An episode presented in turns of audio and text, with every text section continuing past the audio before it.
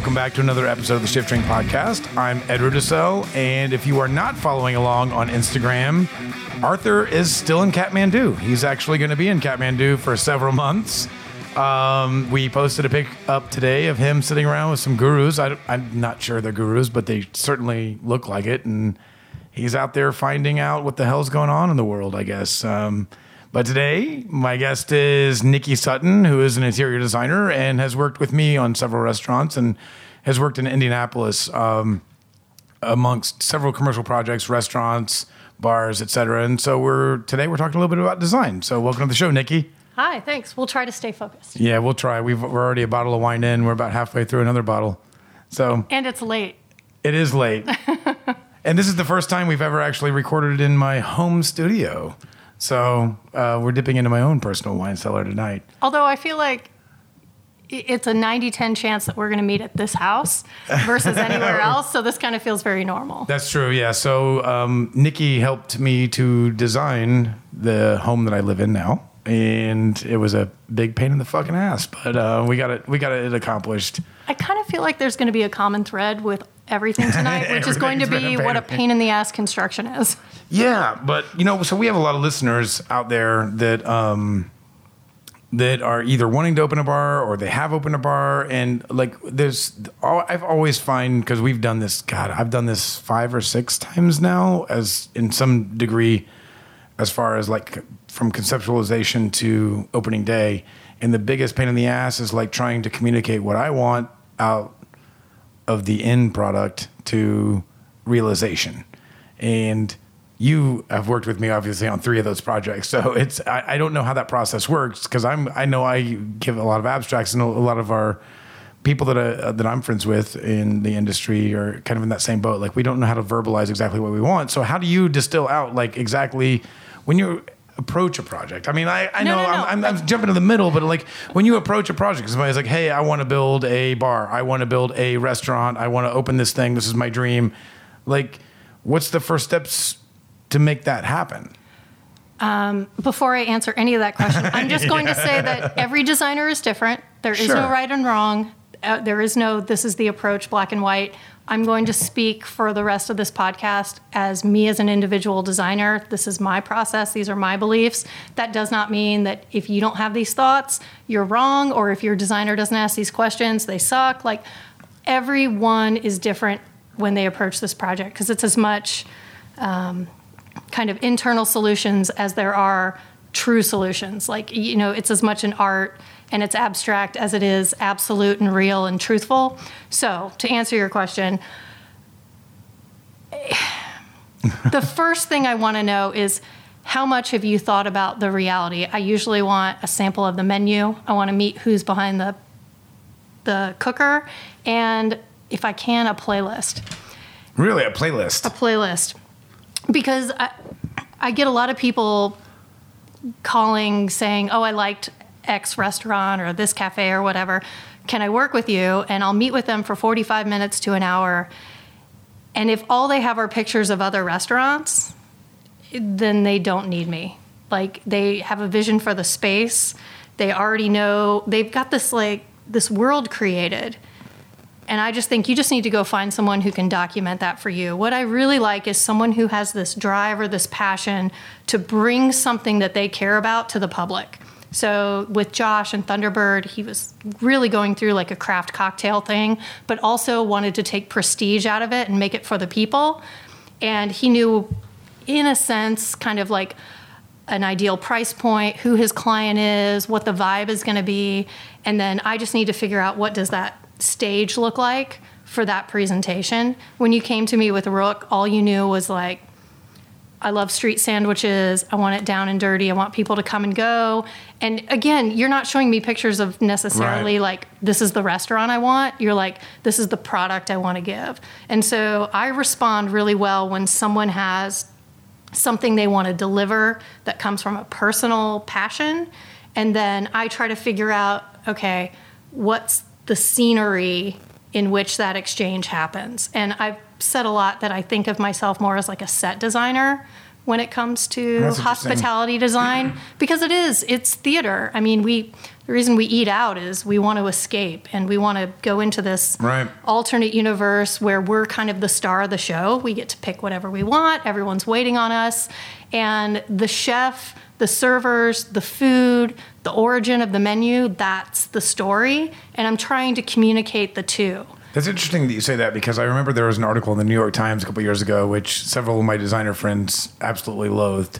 But I thought it was interesting. Those of us outside of your business um, found it interesting anyway. But where set designers for theater were actually getting involved in interior design, where they maybe didn't have as much experience for functionality in commercial spaces. But I think it was uh, an article where they had mentioned Floyd Cardoz in New York had opened a place and they had hired some like big name set designer and they had gotten involved in that. And like it's I, I can appreciate as a restaurateur I can appreciate the the abstract. Like I of giving the abstract like it's one thing like yeah we make playlists and we're like it's gonna be cool. We're gonna serve this and serve that. But like we don't know what it's gonna look like. And uh, you know I am a strong believer uh, in the ideal of that you know you are a professional in what you do. So I shouldn't tell you how to do your job because Yeah. I'm not I'm not an interior designer No, if you told me what to do, I'd be like, no offense, I'm overcharging you. but no, it, th- well, there's something fun about you get a bunch of people who are experts in their fields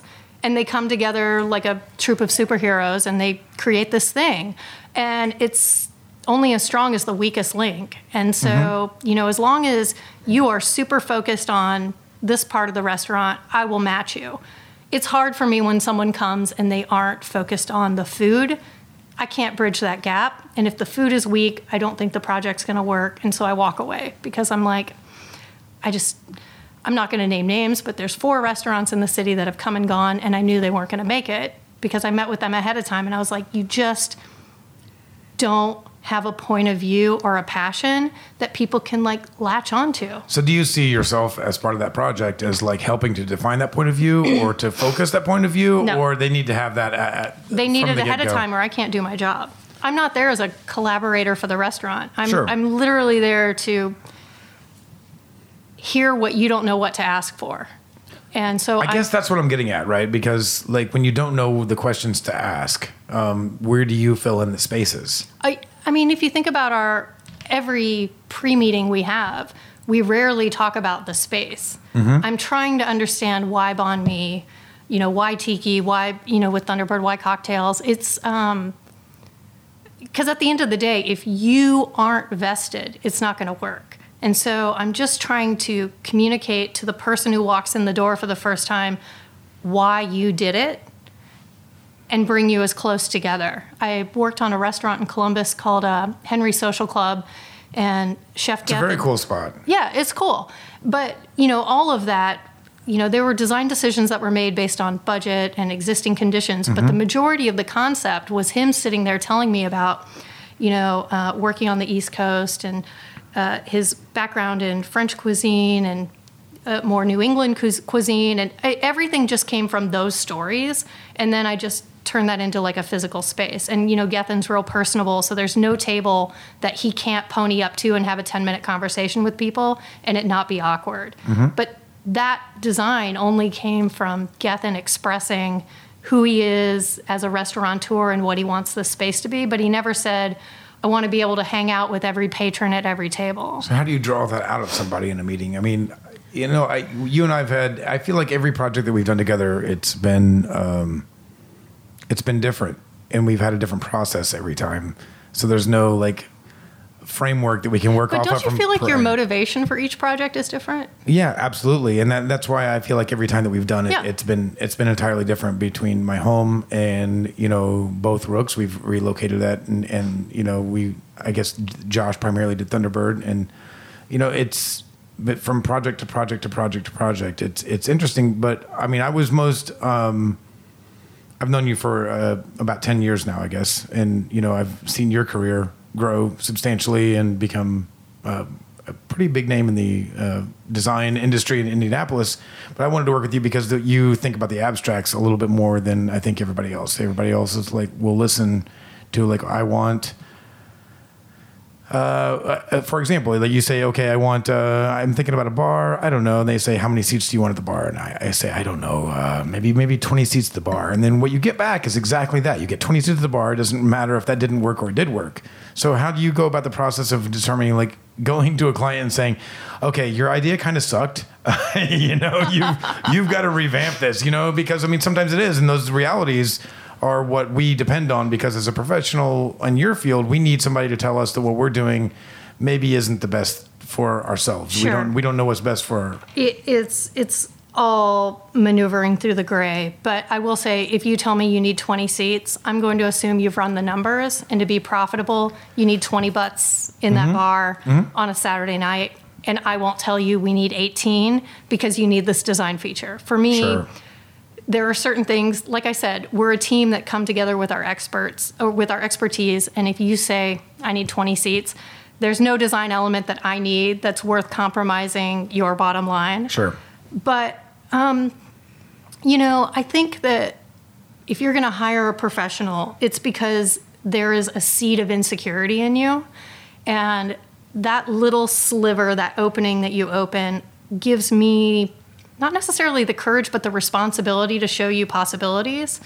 And the thing is is like if you don't resonate with it i'm not going to jam it down your throat. My design is not driven by ego. I don't think that there's the nikki sutton aesthetic. I you know it's got dick to do with me. But if you tell me you want one thing and then through all these side stories and tangents and little conversations we've had and me following you on social media and seeing what you post if that isn't completely congruent i will pitch something else. Because i think that there is something in you that says i know what i like but i don't know if that's what's right.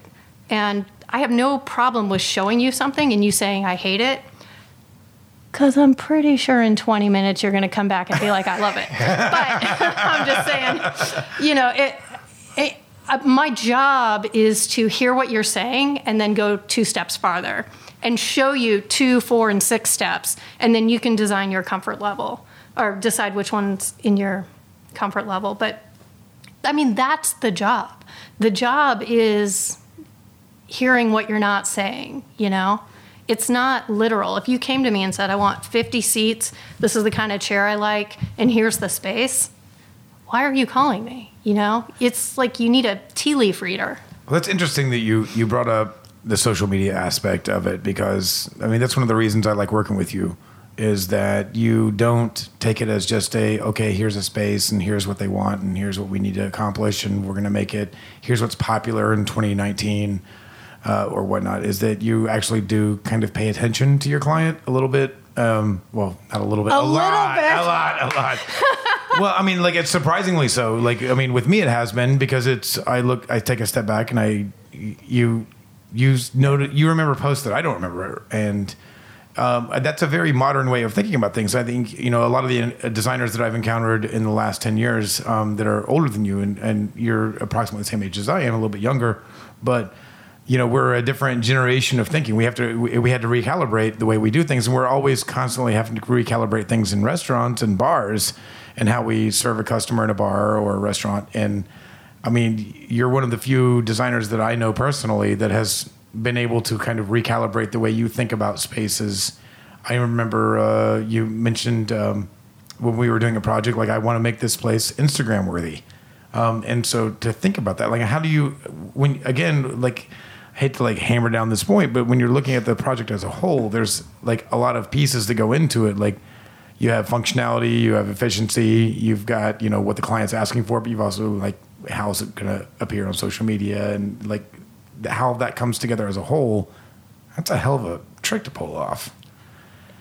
It is, but uh, there's a few things that all humanity loves of all time, forever. We will always respond to a human interest story. Like if we can look into a person, so like if you walk into a space and you can see a distinct point of view, like if that space has a a unique cohesion that is foreign to you, you will automatically be interested. I also believe that humans hate spaces that don't have an element that looks handmade. There has to be hmm. something in a space that says human hands were here. I hate overly slick interiors. I hate when everything is relied on prefabricated materials because I don't think we as people, I, in a primal way, I don't think we can connect. I like when there is something that is messy or wrong or handmade that says people built this space. I know it sounds a little out there and kind of cuckoo, but I firmly believe it in every space I do. I introduce, I call it the messy element, the human element. You got to have it. It's like an entry point for people to like put their guard down because it's not so slick. Because mm-hmm. none of us are slick. We're all a mess. Sure. And we love the mess.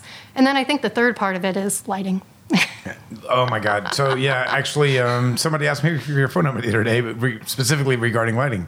Um, lighting is super important, but when you talk about the mess, so it, it made me think of some projects we've talked about in the past, and, and I definitely I um, have paid more attention to design trends over the last decade than I think I had pri- prior to that. When I was working for Buffalo Wild Wings for a, a decade, like we didn't think much about design back in those days, but. Um, there's definitely trends that I've seen. You know, like I mean, you know, fuck, seven years ago, everybody had lath, and it was all like, you know, everything was like this repurposed barnwood. Like, uh, Sure. goddamn, if I fucking heard barnwood one more time, If I still hear barnwood. right? So, I mean, how do you stay ahead of that? I mean, do you still have people coming to you with like, oh, we saw this thing X, Y, and Z, and we thought it was pretty fucking cool. Can we-" I, you know, I wish people could see your face right now. it, I, I, I, am the worst person to ask this question. I don't subscribe to a single design magazine. I don't read blogs. Really? I don't, Not one? I don't. Um, I, I'm really, I'm very susceptible to like strong influence, borderline plagiarism, I think. And I see something that I love and I respond to in a picture, and I know that's a lie. I've been a part of architectural photography for a long time. It's real easy to make something look more awesome than it is. And to be in a grand space is very different than looking at it in a photo and mm-hmm. you know there's no alignment so i just i remove myself from it because i think it's dangerous inspiration my clients the people i talk to the investors the chef that's enough inspiration for me to try to figure out what to do because my the reality of my world is my bowling lane has high and mighty bumpers they're usually you know the There's capabilities the strangest fucking. but you know what I mean. You know what I'm talking about is you're like, you can do whatever you want, but I only have this amount of money. I'm going into this space. Sure. The construction crew is based out of Indianapolis, and I have to have it done in three months. Always, So yeah. the thing is, is like, yeah, I can look at every fucking magazine from all over the world, but what good is it going to do me? Mm-hmm. I've got this guy's friend's uncle who's going to build this space. Right. And they got 35 grand after the kitchen's built. Like, I have to somehow not make that the crux. That's just the project. Or not the crutch, it's the project. And like, when I look at other things, I would feel stuck, but I don't see those things as limitations because I'm not comparing ideas that are apples and live cows. Like, it's just it's night and day. Well, it's a lot like I mean, I it's completely different, but it's very similar. I think into like looking at wine magazines. You know, I love looking through Wine Spectator and Wine Enthusiast, but you look at your like, oh, look at these all these amazing wines, that none of which I can actually get in Indiana. So why do I care what was rated, you know, at ninety two points because I can't get it here? So yeah, I guess it is. Well- I, I understand what you're saying. And as if you as call it a trend and it's published in a magazine, it's already done. is it is it already done? Oh yeah, because you know fashion goes first. So first someone cool does it, then someone in fashion spots it, exploits it, and then somehow interior finishes and furniture design catch on later. So we're already eight years behind schedule by the time it shows up in Dwell. It's you know it's just it doesn't make any sense to pay attention to trends unless you're going to hang out in like some college town and look at what kids are wearing. Like it just you can't get ahead of it. Besides, I I don't think I honestly don't believe the things that respond to trends are there forever. And like I want my clients' things to be forever because their passions are forever. The Chatterbox hasn't been on Mass Ave despite all the development around it. We've had Dave on the show. We did uh, dive bars and jazz clubs with Dave Andrichik. That That's- I love place that lives because that guy loves a cheap ass glass of wine he does and a love it. jazz band. I love Dave, and Dave, I'm sorry, David. He doesn't go by Dave. No, but I, I said on the episode, um, Mr. Andrichik. Mr. Andrichik was the that was the first bar I ever drank at. I was seven. Me too. I was se- really. You're kidding me, really? Yeah. I was 17 years old. I rolled in. I didn't look that much different. I didn't have the gray, but my voice wasn't that dissimilar. I guess I should say that was my first regular bar. I'm not sure what the first. I rolled in as a as the beginning of my senior year in high school, I believe, and uh, sat down at the bar and was nervous as all fuck. And but it was everything that I that I thought a bar should look like, and, Yeah. I, and I said that on that episode, like. There, there is no real design. I mean, it, it's a working man's bar. It's exactly what I thought it was a bar should look like from watching television as a 17 year old. You know, I mean, coming out of like the Cheers era. You Yeah, know, right. like this is exactly what a bar is supposed to be. And I and yeah, I I love David for it, and I love that he's still around. Yeah. Um, and, and yeah, it's you know, there's live nat, live jazz seven nights a week. And, Good jazz yeah, good stuff. I mean, because he God, still pays attention. I mean, he supports every art in the city, but that bar has nothing to do with of the moment trends, No. pandering. It is that guy wanted to get out of architecture, run this bar. He loved jazz. He loved people, and it's been the same thing for decades, and it never goes away. It's how- that kind of thing where my job isn't necessarily to get you published. My job is for you to effectively communicate your passion to someone who doesn't know it yet when they walk in the door. So how do you?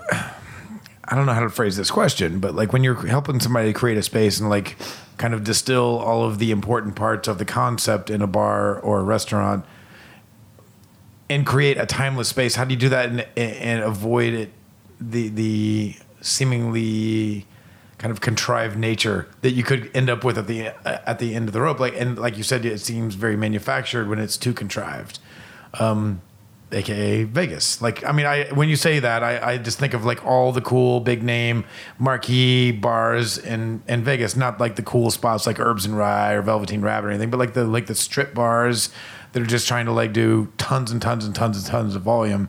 Like you can tell like everything's just like machine cut. It was laid. It was like done. They're like, all right, we have 60 days to finish this. We're opening. We already have reservations for the booths. Like, how do you avoid that contrived nature when you're like aiming for timelessness? I don't know if I do. um, and, uh, you know, every project that answer is different because I feel like some spaces do look like the year that they were built, mm-hmm. and then other spaces may have a little bit more timelessness to it. Some spaces are very much driven by one very specific concept that I picked up on through the process. It's different every single time. I don't know. So, knowing how where your friends are in the in the Midwest, I have to ask this question because I've got an answer. just say it. No, um, I've got an answer for myself. Oh. But like when when places do get kind of, you said like they get tied into that time and place. Um, sometimes that's a really cool selling point 30 40 years down the road right like the chatterbox is great because Yeah. it, it feels like hey man it's a dive bar from the 80s it has not changed whatsoever i mean Tiki-Ti in la kind of same vibe right so like eh, do you have a favorite spot that has like remained relatively unchanged through the years that it's still like super fucking cool like you go there for that reason because it's kind of evokes that vibe That I've designed or that in just no no no in general? in general in general Oh gosh, you may have to edit out this pause. Well, the reason I asked that is because my favorite spot uh, is in Milwaukee. Have you ever been to Bryant's Cocktail Lounge? Maybe. It's fucking amazing. You would remember if you'd been there. So Bryant's is, I think it's that what Pink Squirrels, the home of the Pink Squirrel. But uh, regardless, the place was one of the first Oh, bars I do have in an answer. Milwaukee that opened after Prohibition, but it, it like caught on fire in the '70s, and they rebuilt it with all the cool new tech from like the early '70s. And it's remained completely unchanged since then. So they have like the cool like from Formica bar top and like the bumper, and they have the McIntosh stereo system still laid in the bar. They have the aquariums back behind the bar. Do you know what neighborhood this is in? I have no It's fucking idea. Bayview? I don't. I don't know Milwaukee that well, but uh, I, it, there's, it's a fantastic place. I love the place, and it is like stepping back into a time machine. God damn it! And I thought just maybe got you back might. from Milwaukee yesterday. yeah. Oh, you should have told me. I would have. I'll be there in two months. well, yeah. It's not like there's I'll any look it up. shortage of cool bars in Milwaukee. No, I do have one, and it is it is the epitome of what I've been trying to say. Is uh, Nick and I were in Madrid a couple years ago, a few years ago. God, it was probably five years ago. Who knows? we're in Madrid, and We're two bottles in now. Yeah, Like, right? if you're if you're taking count, by the way, listeners, you have to pick up a bottle of whatever we're drinking right now. It's delicious. Um, this uh, we'd been to several kind of large, flashy looking bars, and we were about to call it a night. And we walked down this alleyway, and it kind of almost looked like some guy's living room. And we walk in there, and there's like a tiny little marble bar that obviously was in a different location that they just plunked in the middle, and a bunch of mismatch living room appropriate furniture, but very French looking, and nothing matched, and everything was a little too fussy and overdone. And we start and we look, and it's an American cocktail list, which we hadn't seen yet in Madrid. It was like old fashions, and so we get there and we're talking to the guy that owns the place, and we find out the story that his wife, who is now deceased, was an antique collector, and they just had a warehouse full of this shit. He came upon this space, threw some furniture in there, started drinking. Friend came by, drank with him. Friend came by, and it grew into this bar. And he started charging people to come drink in this storefront space with all this old furniture. And like, it was the best bar I've ever been to. and everyone's just in there playing card games, chilling, smoking, whatever. And I told Nick, I was like, I can't tell you how many times I go to garage sales and I want to buy random furniture. We just need to store it for 10 years. And then when my arthritis is bad, we'll just put them in a random storefront and we'll like have a bar. that'll be your job, man. yeah. And then I think I came back and told just- you this and you were like, don't do this. I was, yeah, I was gonna say I was getting ready to repeat myself. Like I, I cannot dissuade you enough. Do not open a bar. I do believe it was you who were like, leave it at Goodwill. yeah. don't do this. But I loved that bar. And we went back three times while we were there because it just, again, it's that person. And I'm paying to experience that person's passion. And it's such a human connection. And it's like, if I'm going to pay $15 for a beverage that's probably killing me, I just want to be closer to humans. And it was so great. I love that bar. Well, that so in the last five minutes of conversation have essentially unsold your industry, but uh, we've uh, Well, and that's why I don't say that like right. I'm magic. You're I not just no listen. be all end all, right? Because I I think about all the my favorite bar experiences as I've, as I've traveled, and very often they have been in undesigned spaces, like where, like you just said, they came together organically. You can tell the guy that just was a guitarist and he came across a space in Sicily. Uh, yes, I'm talking about you, Barbakowski. Um, like I, I love that place, and it, they're, they're fun places to hang out. But on the other side of that coin, I also love to go to like Amor y Amargo in New York or Death and Company. I was just there a couple weeks ago. Um, got a chance to actually um, sit on the speak- speakeasy. So um, shout out to Souther and, and Damon there. But um, it's it's kind of a push pull, and I know where my weaknesses are as as a restaurateur. I, I have no grand vision. This is not my expertise. So. Uh, like, like I said at the beginning of the show, I, I kind of defer to professionals in all walks of life. You know, I'm not going to walk into a winemaker and tell them how they should be making their wine because it's how I like to drink it. Because perhaps I don't know the best, you know. So that's why, as I mean, you and I were friends first. I think you know before we ever did a project together. So like that's why I ended up, you know, trusting you and and you the way you think about things. I But- saw your back of tattoos before you ever signed a proposal. you did. That's right. but you have done some very fucking un- un- unorthodox um, ways of like proposing projects to me. So I, I'm just curious as to like how many other of your clients have seen some pretty unorthodox proposals where they're like, "Who the hell is this woman walking into the room with this like crazy 3D model?" Like I, I say that because for our listeners out there, like one, of my restaurants got pitched with this like crazy 3D cardboard model with like ink drawings of wallpaper on the sides and posters and things, and I think it took me all of like 30 seconds to uh, to approve that design, and you were like, I spent all fucking night building this. Well, I, I think you took pity on me because I built that model after three days of sobbing trying to figure out what Rook was going to look like because I just couldn't figure it out. And then you sent me that Tom Waits clip, and I was like, got it. Man, so I still on this. This is total inside baseball here, but so uh, one of my restaurants uh, that I'm partners with Carlos Salazar on. We, we we've since relocated. Our original space was a shotgun space, but we wanted to do like the wheat paste posters in the in the front, but we wanted it to tie into the neighborhood, so we created false posters, concert posters. Based on Oh. actual music venues that existed in Fountain Square before gentrification. Right. Yeah. All these things that happened like during the 60s, 70s, 80s. And so um, we created these fake wheat, wheat paste posters and kind of just plastered the whole place with it. But I saved some. I found them last night. I Oh, found really? I found one of each, and uh, the Tom Waits one is the the coolest one to me because it was uh, at an old school bar called Thunderbird from the 70s, uh, 60s, and 70s. But like we actually now own that building. Oh my God. And we call and we, we we once we found out that it was called Thunderbird in the past, Joshua Gonzalez and I we sat and Josh was like we, we need to call it Thunderbird because that's it. But The like Tom Waits poster says, Says Thunderbird. Thunderbird, yes. Shut the fuck up. I did not know that. That's amazing. yeah, well, it was a little bit, bit of uh, prescience, I think, at the time because we didn't at that time own that building, nor did we know that that was where Thunderbird actually was. That's hilarious. Um, we just happened to coincidentally come into uh, open a place that, and and then we renamed it Thunderbird because we felt that that, you know it, we owed it to the neighborhood, but. It, it was kind of cool that we. I do have a poster that says Tom Waits played with Thunderbird, but That's great. obviously he never did. But please uh, send me a cease and desist because it'd be amazing to have a, a hand signed Tom Waits letter of it says, Yeah, Tom, send it. "Shut the fuck up."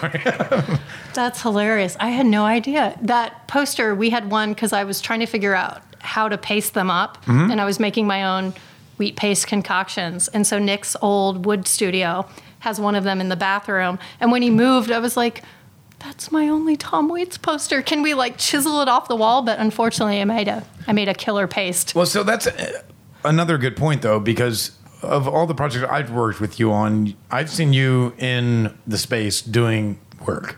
I don't see just the crew coming in. No, You, you have every project you can name downtown. I did something by hand, from homespun and pairings and Thunderbird and Rook.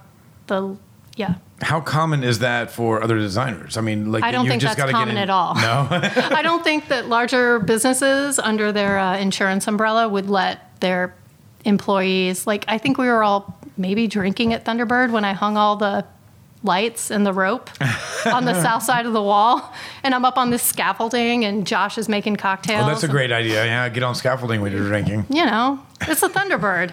As my dad put it, that was a really rough bar. It was a rough bar. My dad grew up in that same neighborhood, and uh, and as we were opening that bar, and, and again, I'm I'm a silent partner there, but I you know I was a little bit more present during the build out, and we had a lot of the uh, kind of old timers stopping into the place, like, yeah, you're reopening on Thunderbird. This is great. I used to come into this place and.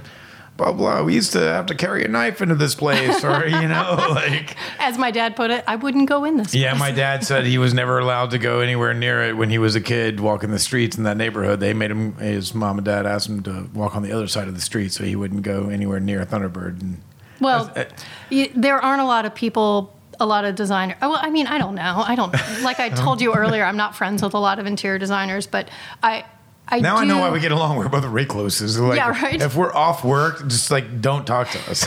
Well, I, I th- feel like everyone else has a more interesting job than me, and I just But I disagree with that because what you do um, is it's definitely an unappreciated art or an underappreciated art, right? Because when you come into our restaurants, we get the credit for it, right? Like we get the credit for, well, these are beautiful tables, this is a beautiful space, I love the lighting in here, or maybe it's even not noticed at all. Like the, the lighting, I guess, shouldn't really be noticed, right? I'm calling bullshit because I will.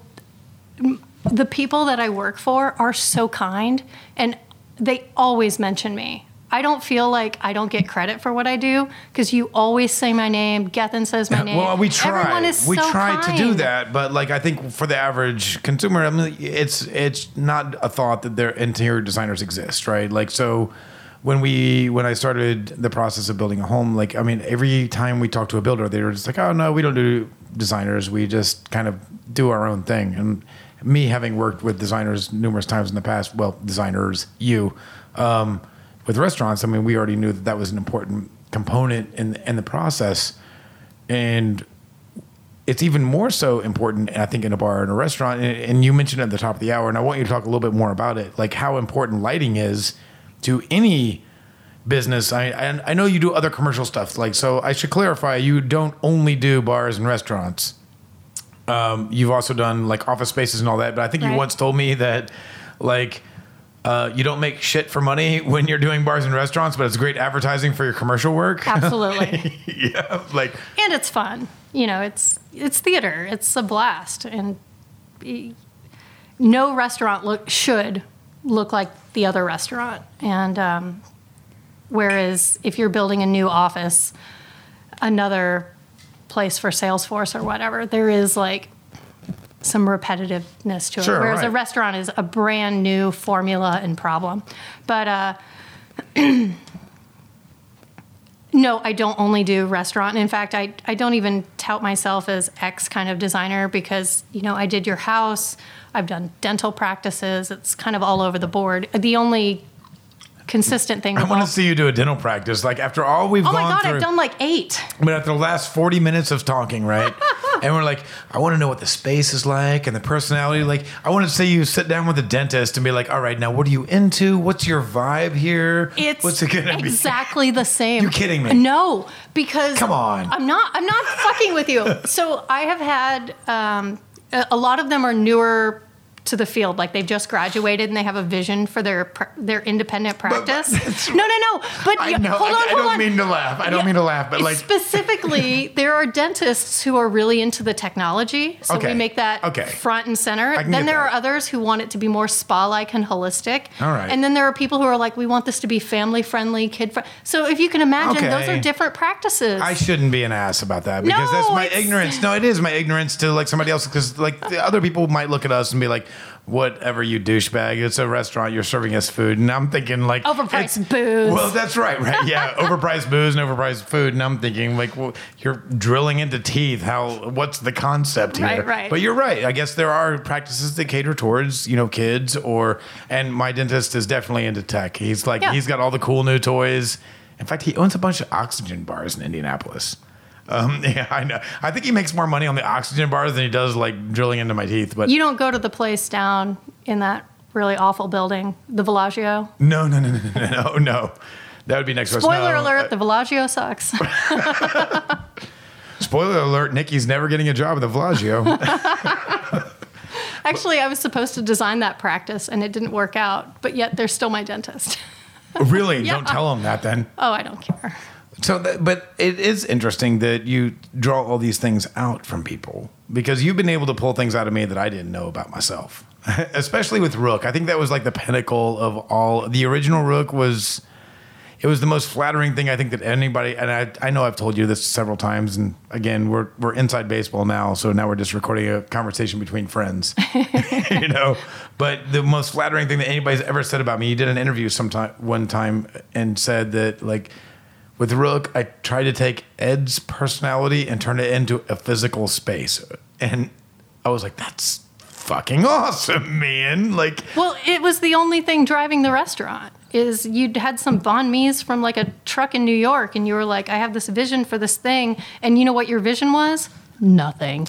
Like you Yeah, right. didn't know. no, not at all. And that's why I was relying on you because we had, we had a relationship and I wanted to figure out how we accomplished like street food sandwiches in a space that sucked. I really I, I didn't say it sucked, but it was small. It was small, narrow. It was shotgun. It was actually a very New York kind of space. It tall bumpers, Yeah, tall very bumpers. tall bumpers. You know, for New York, it would have been a giant space, and that's why when all the cooks that we ever had that worked there that complained about the size of the space, I'm like, man, we've got about 400 square feet more than you would ever have in New Yeah. York City, so stop bitching about it. You know? You could pass by someone when they were in the line. Oh, absolutely. Yeah, it was fine.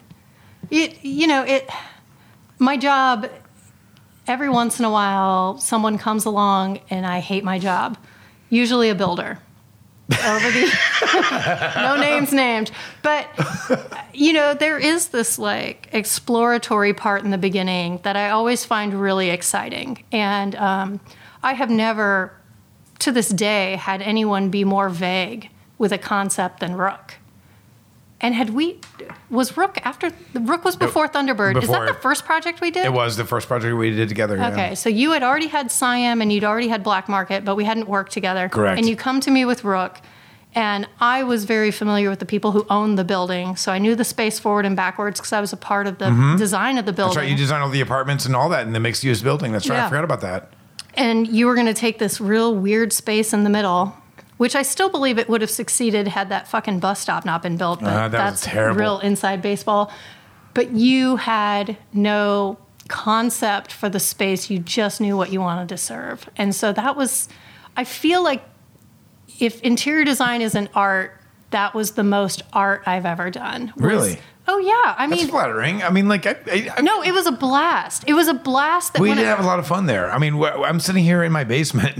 or, I'm sorry, in my home studio. Uh, but I have the the art that we had on the wall there. It was a 40 foot mural. It's hanging right next to us. The original painting by uh, an Indianapolis artist named Justin Cooper that did a giant Japanese piece for us, sitting right next to us. Well, and you know why you're holding on to that? It's the handmade element. It, uh, oh. I'm telling you. Well, the telephone poles were kind of handmade too, but they were Okay, so okay, let's let's let's get into that. And I know this is gets into very much my, my personal history, but like this is a that was a dramatic element, right? So like when you're attacking a space, and I've seen you do this over and over and over and over and over again in different projects, that you're not just coming in and saying, okay, here's the banquettes that you need um, for our non-industry listeners. Those are booths, but only on one side. Um, our banquettes or our tables or chairs or the, the, the cloth that goes, you know, on the walls or whatnot. It's none of those things. So this handmade element, I'm like, I'm, I'm just trying to wrap my head around um, how you bring that into a space that is so small and needs it and is calling for, I don't know, I mean, I, I don't even know how to phrase my question, honestly. well, and it's it's because it's complicated. We're both just looking well, no, no, no. It- it's other. complicated because I'm I'm on the other side of the fence. So yes, I'm looking for the handmade element, but that handmade element, what it is and where it goes, is because I've divvied up your budget. So there's X amount for Mm-hmm. Right, furniture. okay. For you know, you've got to make the walls something. You got to light it. Blah blah blah. And so when I looked at my budget, the only thing I have wiggle room is the light package. Right. And so, yeah, I could run a bunch of pendants down there, but who fucking cares? It's a run of pendants. So my lighting needs to be the thing. It's got to be the thing. But you went beyond the thing, right? Like so, like that's what we were talking about. Is like kind of going back into that. Like you, we we. it's hard to describe for anybody that wasn't in the space, but like we destroyed the fucking drywall and we crashed power lines into the space. They were not real power lines. It's important to note because we bought real power poles. Yes. and they stunk of uh, uh, of creosote. well, no, no, no. We bought actual ones first. Right, that's what I And then they reeked so bad. Yeah, so then we we bought get- newer ones that weren't were treated fresh. and then treated them with a oxidizing treatment for months in the studio to make them look old. And but so we yeah we freaked everybody out because they they paid all this money to put the drywall up and then Nikki tore the fuck out of it by crashing poles through it and ripping the drywall up and everybody thought we were insane but those aspects I, and I know that you know me and so that you would be okay with um, proposing something like that to me I think that was the part of the 3D model but like when you go to an, a, dent, a dental client right so like Right, right. you've got a fucking dentist and you're like hey man we're gonna crash some poles But see, the telephone poles didn't come from the fact that it was like. I, it always bugged me when people said, "Oh, you've recreated like a street scene in Saigon or whatever," and I'm like, "Well, okay." If that's how you see it, fine. You know, it's art, it's an installation piece. Todd has always said that place will never be without those telephone poles. He considers it a permanent feature. Oh, that's fantastic. The, Yeah. the building owner is going to leave them there permanently. Ah, Yeah. That's fantastic. I haven't been in that. I haven't been there since we've abandoned the space and moved to our bigger location. He considers it an in. installation to the building and it doesn't go anywhere. That's awesome. But for me, you know, people think that the fact that it's street food is why we relied so heavily on a street element. But you and I both come from like, you know, as rebellious as you could be on the south side of Indy, but something of like a punk rock metal counterculture. And, you know, Fountain Square, I grew up uh, in Garfield Park, and I my parents took me to the girls' club in Fountain Square. And granted, this is technically Fletcher Place, but still Fountain Square. And Ooh, now now all my nasty emails are going to start arriving in the inbox. Boy, don't confuse the neighborhoods. sorry for those seven emails, um, but the sorry. keeping it humble. Be humble. this uh, this cultural trail, this new construction goes through in this big fancy storefront building in the middle of you know what has historically always been kind of a blue collar neighborhood, and it just seemed like it, it couldn't have been more of a 180 what, from what was already there. And so for me, those telephone poles were kind of middle fingers to the new sexy uh, lights that they had put in that were just like the mm-hmm. single columns and you know no old school telephone light or uh, street lights. Everything was new and slick and modern. And that's not the neighborhood, and that's not why you started in Fountain Square. And you know there is something about that older neighborhood that we always gravitate towards. And when something succeeds there, you kind of double win because you get to be a part of the old and the new. And so for me, those telephone poles were really like the old neighborhood literally crashing through, reminding you of where you are. But everyone thought it had to do with the street food. And I was like, well, really, it was the neighborhood rebelling against this building because we're going to do cheap sandwiches, carry out, nothing pretentious, just good food for good people. So, you know, Man, I didn't realize we were that fucking cool back then. like I didn't know all that shit, man. Well, why, I mean, why did we are, move? We shouldn't have moved. Do, although when we moved, I do uh, to to call back to an earlier train of thought. I do remember when we moved, uh, we were in that location, what, about two and a half, three years. And I, well, about three, two and a half years, I guess, because we're about to celebrate six years this summer. Um, I did, I do remember sitting down to a meeting and you said, What are we thinking? And I said, I don't want to see any fucking barnwood. I don't want to see anything reclaimed. I don't want to see any repurposed in anything like a more sleek, like just because those things had kind of died a little bit, and sure. I think it became cliche by that point of like the this quote like speakeasy style. And we talked a little bit about that on a previous episode with Jim Meehan at, at um, the you know uh, owner of PDT in New York, where like he kind of accidentally created this whole speakeasy style with like you know I mean, he didn't really create it. I mean it was it was around and other people had been doing it, but um, I guess that's where like PDT most popularly had that kind of vibe with the phone booth, like going through Crif Dog, and so I think I, I, don't know when we moved, I wanted to like rebel against all that. Man. Sure and but it's still the same neighborhood though. Like it's the same neighborhood you're talking about rebelling against, right? Like we're like we're crashing shit down. But yeah, like, but so like, how do you how how do you deal with the, that change of gentrification?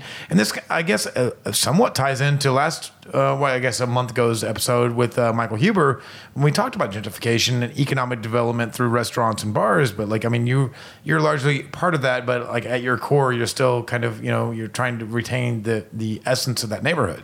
Well, I mean, I just drew inspiration from it. I mean, there's no, just because there's a, an all white stark restaurant with some telephone poles and God damn, don't get me started on that fucking white walls. Dude. Yeah, we have so many complaints about those white walls. We were ahead of our time. We were. Now man. everyone's like, paint it white. And I'm like, fuck you. all the complaints were like, it just looks like it's a boring conference space. I'm like, no, it's minimal. It's just like, well, whatever. Okay. Look at your food. Your I food know, is man. the color. Your food is the beauty. Quit fucking looking at this wall. Look out the window. but whatever. um, I, I don't think that the presence of this element honors the neighborhood truly. It's just, you know, I have to come up with something, mm-hmm. and that's where it came from. And between you know, this it, it, was just homage was kind of the inspiration, and that homage came from our stories. But I do want to circle back real quick about that Barnwood shit because I, there is a reason that that aesthetic came around, and it was because no one had any fucking money at the time. And so, in defense of two of my previous clients, Thunderbird and Speakeasy I'm One, like I was like, oh, it was a client, but it, but I, am not going to shit on that because yeah. Well, you uh, can't shit on it well, because if time, you don't have the money, you got to get the free shit. But see, I don't even think it was of that. You know, so I'm now I'm contradicting myself, but you know, at that time that when we opened these places, that was pretty edgy. Like, I mean, yeah. there was nobody really doing those things, right? Like, I mean, craft cocktails. Um, and I've said on the show numerous times before, I feel like Indianapolis was pretty much on that cutting edge of craft cocktails. And, like, you know, we weren't New York we weren't milk and honey and, and, and those joints, but you know, we it was just a few years thereafter. You know, I mean, some of our badass craft cocktail bars opened in 08, 09, you know, and that was pretty early as far as like when you look at the craft cocktail wave. So, you know, when we look at some of those places, I know that we took inspiration at Thunderbird from like uh, a lot of bars in Louisville, you know, um, and bourbon bars and and and even visitor centers and, and bourbon country. So, but anyhow, that's that, that's my defense of Thunderbird. But but yeah, I mean, I get it. Yeah, there was a, a lot going around, and we are in the Midwest. There is literal barnwood available. Yeah. we still have a beam hanging over Black Market's bar. Like even though we don't have a lot of reclaimed wood and things like that, it's very sleek and black. There's still one big giant ass barn beam Yeah. hanging over the bar that that suspends all the lights. Yeah. I, I have a story behind every stitch of wood in Thunderbird, and it's all because someone we knew had it. And, you know, there was only so much money to spend on interior elements. There was no money for booths, but Nick said, you know, if we take oak and make it quarter inch thick and then we just paint it, we can afford it. But, you know, um, what is it, Fort Bend? Fort Bend called Nick and said, Oh, we're ripping out a bunch of maple. You want it?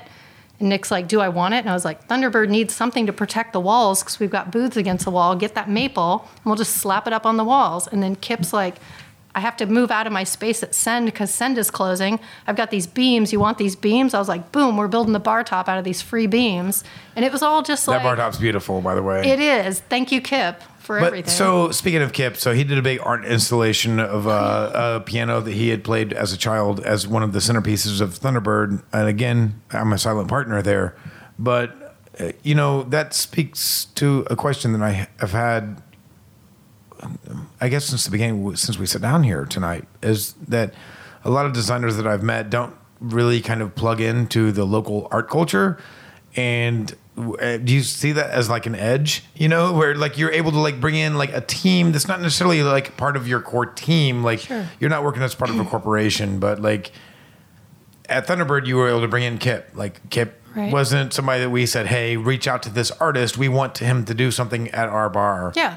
But he did this amazing installation with like a player piano and like the keys. I was always really flattered by the fact that he put the wings of the Thunderbird, like the keys are from his piano that he learned how to play piano on as a child. And, and Kip's like what over fifty now, you know, like that was that was really flattering that you would donate something like that to us. You know, well, it helps eh. that he's a hoarder and has just it does help A that bunch he's of stuff. it does help that he's a order. But I mean, as a designer, like I don't see a lot of other designers out there, like kind of like plugging in and, and really like digging into the ground and saying, I want to keep a pulse on the art community here. Sure. Well, and it, I know my limitations and what I'm capable of doing. In that space, I hung the rope and the light fixtures. Nick built all the wood elements. Kip did the art piece. I know how to say me hanging these lights is not enough for this to be fantastic. I need some other superheroes to come in and like spruce this up. But the way I made those decisions, along with the Greg the Mayor photography, is that's the history of Fountain Square. I mean, the Thunderbird, the concept was we love the, the fact that it was an old bar. We're going to make a new bar. We love the fact that we have these old pictures of bands that used to play at the original Thunderbird. We're going to hang them. Well, if we're going to hang pictures of old bands, we should time warp and have some new contemporary photography. So, Greg the Mayor's photos from shows in Fountain Square. And then Kip is like a permanent feature of Fountain Square for the last 25 years. If anyone was going to kind of bridge the two, it would be that narrator. So, I mean, I based this the design on like a church design. So there's like the altar, and then when you are in a church, there's the opposite the altar. So Josh is at the altar, and then Kip did the musical background at the other half, and you have the pews, and I mean the whole thing's just based on, you know, it's church. I never heard any of this. This is I, no, no, no, this is I just want to hear these pitches. I know, but I want to hear this. This is amazing because, like, when I go to that bar and I sit and have a drink with Josh sitting at the or standing at the bar, I don't think about like, okay, the quote organ is across from me, and the Notice that it's all white are right. Yeah, At I- the front of the bar. None of these things have like really. But see, I feel like if I have to explain it, then Right, it's not yeah, yeah, working. yeah. So it should just work when you walk It's in. subconscious, right. But it's how I make decisions. Is I have to come up with a concept. So I talk to Josh. I hear about the history. I have to make up a narrative, and then that's how something is right or wrong. Is if it falls into the narrative. And so yeah, that's just it.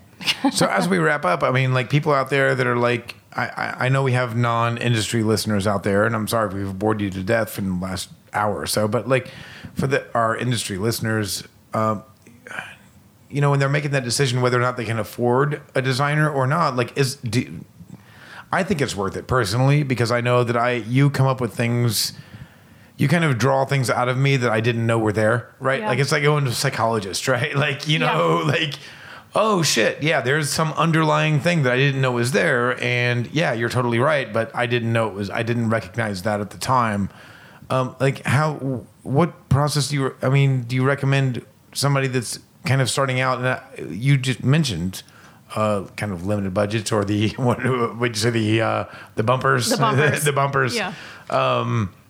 You know how does someone kind of find that right person to work with It- this is not doing me any services, but I don't think a designer is 100% necessary. Yeah? In every scenario, I don't. I do think what is necessary, if anyone's thinking of opening a space and they don't know the building, talk to three people who have opened restaurants and rented space and make sure your lease is fair. That is my number one because I feel like every restaurant second that. that doesn't make it, it's because they got hosed in their lease. Really understand your overhead. Then decide do you have petty money Mm-hmm. like to play with to hire a designer. And if you can't afford a designer for the whole thing, a few hours to look over your floor plan and see if there's chemistry during that floor plan review. Um, I do think it is a luxury to have a designer to come and basically just like manifest an ego and a vision into a physical space. See, that's funny that you say that because, it, like, you're the one that should be selling this to me, and I'm on the opposite side. I'm the one that should be saying what you're saying. But as I've done this several times now, I don't see it as a luxury any longer. I, I feel that it is a necessity because I'm not a designer. Like, I mean, I, Um, I, I Ed. have a kind of a general No, no, no, no, concept. no. Okay. You did Siam Square. We did, but like that was right, complete out of necessity, right? Like we took we took bare bones that already existed though. If, if we had gone into a completely bare bones space that had nothing there, I think we would have struggled a little bit. Yeah, Um, but you know how much you would learn, and then when you hired a designer the second time, you would know what you need. All I right. just, I, So you're a luxury. Don't hire designers. Disregard the previous hour of talking. I, I do think that every case is different. And if someone just really wants to open a cafe, someone really wants to open a bar, and they just don't have the coin to hire a designer, don't let that hold you back. Right. But you are proof positive. If someone sits you down and asks you smart questions, you will give them so much information that would make them sidestep a lot of mistakes. You know, my buddy Ian opened Three Carrots. He didn't engage to hire me to design his space, but he was smart and he's like, Can you look over my lease? What should I be asking for? Who pays for the hood in the kitchen? These kinds of things, just to make sure you don't get dicked right off the bat and make bad decisions. Those are the things that I think are real important. This, you know, Sure. manifestation of I mean, concept into physical space it. is fun. It is fun and it is a luxury. You're right. It is luxury. Now that I mean, you- think you, about like- Inferno Room. It is. You are the Inferno Room. Well, we had to do that because there was nobody that understood how to build a tiki bar. It, like and it's there was baller. no way. It comes from your soul and your gut. You can't pay someone to pull that out. You have it. It's just when you're stuck that you need help. Sure. And if you know what you want, you don't need me. I don't know, man. I, I, I think that uh, I'm a bigger. Um, Just kidding. I- I- Hire a right. designer. I, I'm a bigger champion of your profession than I think you are because um, it's, again, like I said at the top of the show, I'm a I'm a big advocate of hiring a professional to to do a professional's job. Sure. it takes a lot off your plate for Um, It- sure. it- it's not even taking it off my plate, but it's it's giving me a perspective that I don't typically have. You know, and I only know what I know, and you know what you know. Yeah, and it's true. When we put our heads together, we can come up with something pretty fantastic, like the house that we're, you know, my my home studio that we're sitting in at the moment, with my guitars and banjo and basses in the background. Like, I mean, this is not something that I would have like probably conceptualized myself. You know, I would have just thought about like, hey, I just need a bedroom and some bathrooms and whatever, and we're we're good. But I I don't want you to undervalue what you do because it's it is important, and I think what you've done for me, and this is why I invited you on the show, is you were able to draw things out of me in a way that I don't think anybody else has. Yeah. You know, um, Thanks. and those personal relationships, I, you know, they're tough. And, and I don't know what other interior designers do out there, um, but I would encourage any restaurateur or bar owner or or homeowner that's, that's building a custom home, for that matter, to like ask hard questions and try to to I guess develop that relationship because it you get surprised by the results, right? Yeah. Like you, you, I mean, we just by the human element, as you discussed earlier, we just can't think the same. We can't. We Sure. have different backgrounds. We're a similar age, but not the exact same age. We you grew up in a different area than I did, and so you're gonna have a, a different well, outlook. on please, you were a zip code over. All right, so one fucking zip code. We're in Indiana, though. So they're like a New York zip code, right? Um, but yeah, I mean, it's. I, I, value what you do a lot more now than I would have ten years ago. Ten years ago, like you just said, like whatever you just did, Siam Square by yourself. But you know, uh, you know, I walk into that dining room every day. I'm like, I, I would love to be able to rede- redesign this a little bit, but I just I can't shut down. Like it's just it's too much lost revenue if I shut down for a day Well, or to be two, fair, so. now that I've worked on this house with house with you in Sassaton, when I walk into Siam Square, because I consider that her baby, there's a hundred things I would do differently to reflect her as a person and a business owner, because she is so much more. She's so much. She's so. She's richer than that environment, and I wish people could see how much that woman cares about the food, the ingredients, the people that are cooking the food. She's just. She's so passionate. more Iron Maidens and ball. No, I'm just kidding. I'm like, um, no, for real. Like, I mean, the the back of house really runs that show at, Yeah. my, at at that restaurant, and I would love for them, but they all refused, and and that's really, I mean, honestly. Why I'm sitting here on a podcast and why anybody gives a fuck who the hell I am at all. Like, I mean, it, it doesn't come from me. It comes from my chef who never wanted to do an interview. That's what I'm saying. She refused. I'm not I'm not the thing. The people who hire me are the thing. Right. I'm just like I get it Yeah. on paper. You're the one willing to do an interview. Yeah. Up. No. No, I mean that was that was me, like for real. Like the, like my chef at Siam, like she's Thai, she has an accent. She doesn't perfectly understand uh, English, so every time they wanted to interview somebody from Siam Square, they said, "Well, you do it, you do it, you do it." And in the beginning, that was like what 08? The economy was in the shitter.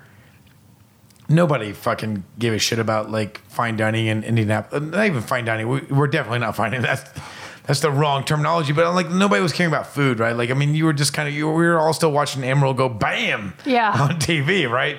and so like every time there was an interview request, they were like, "Well, you do it, you do it, you do Yeah, it, you yeah. do it," and that's how my name got into the media.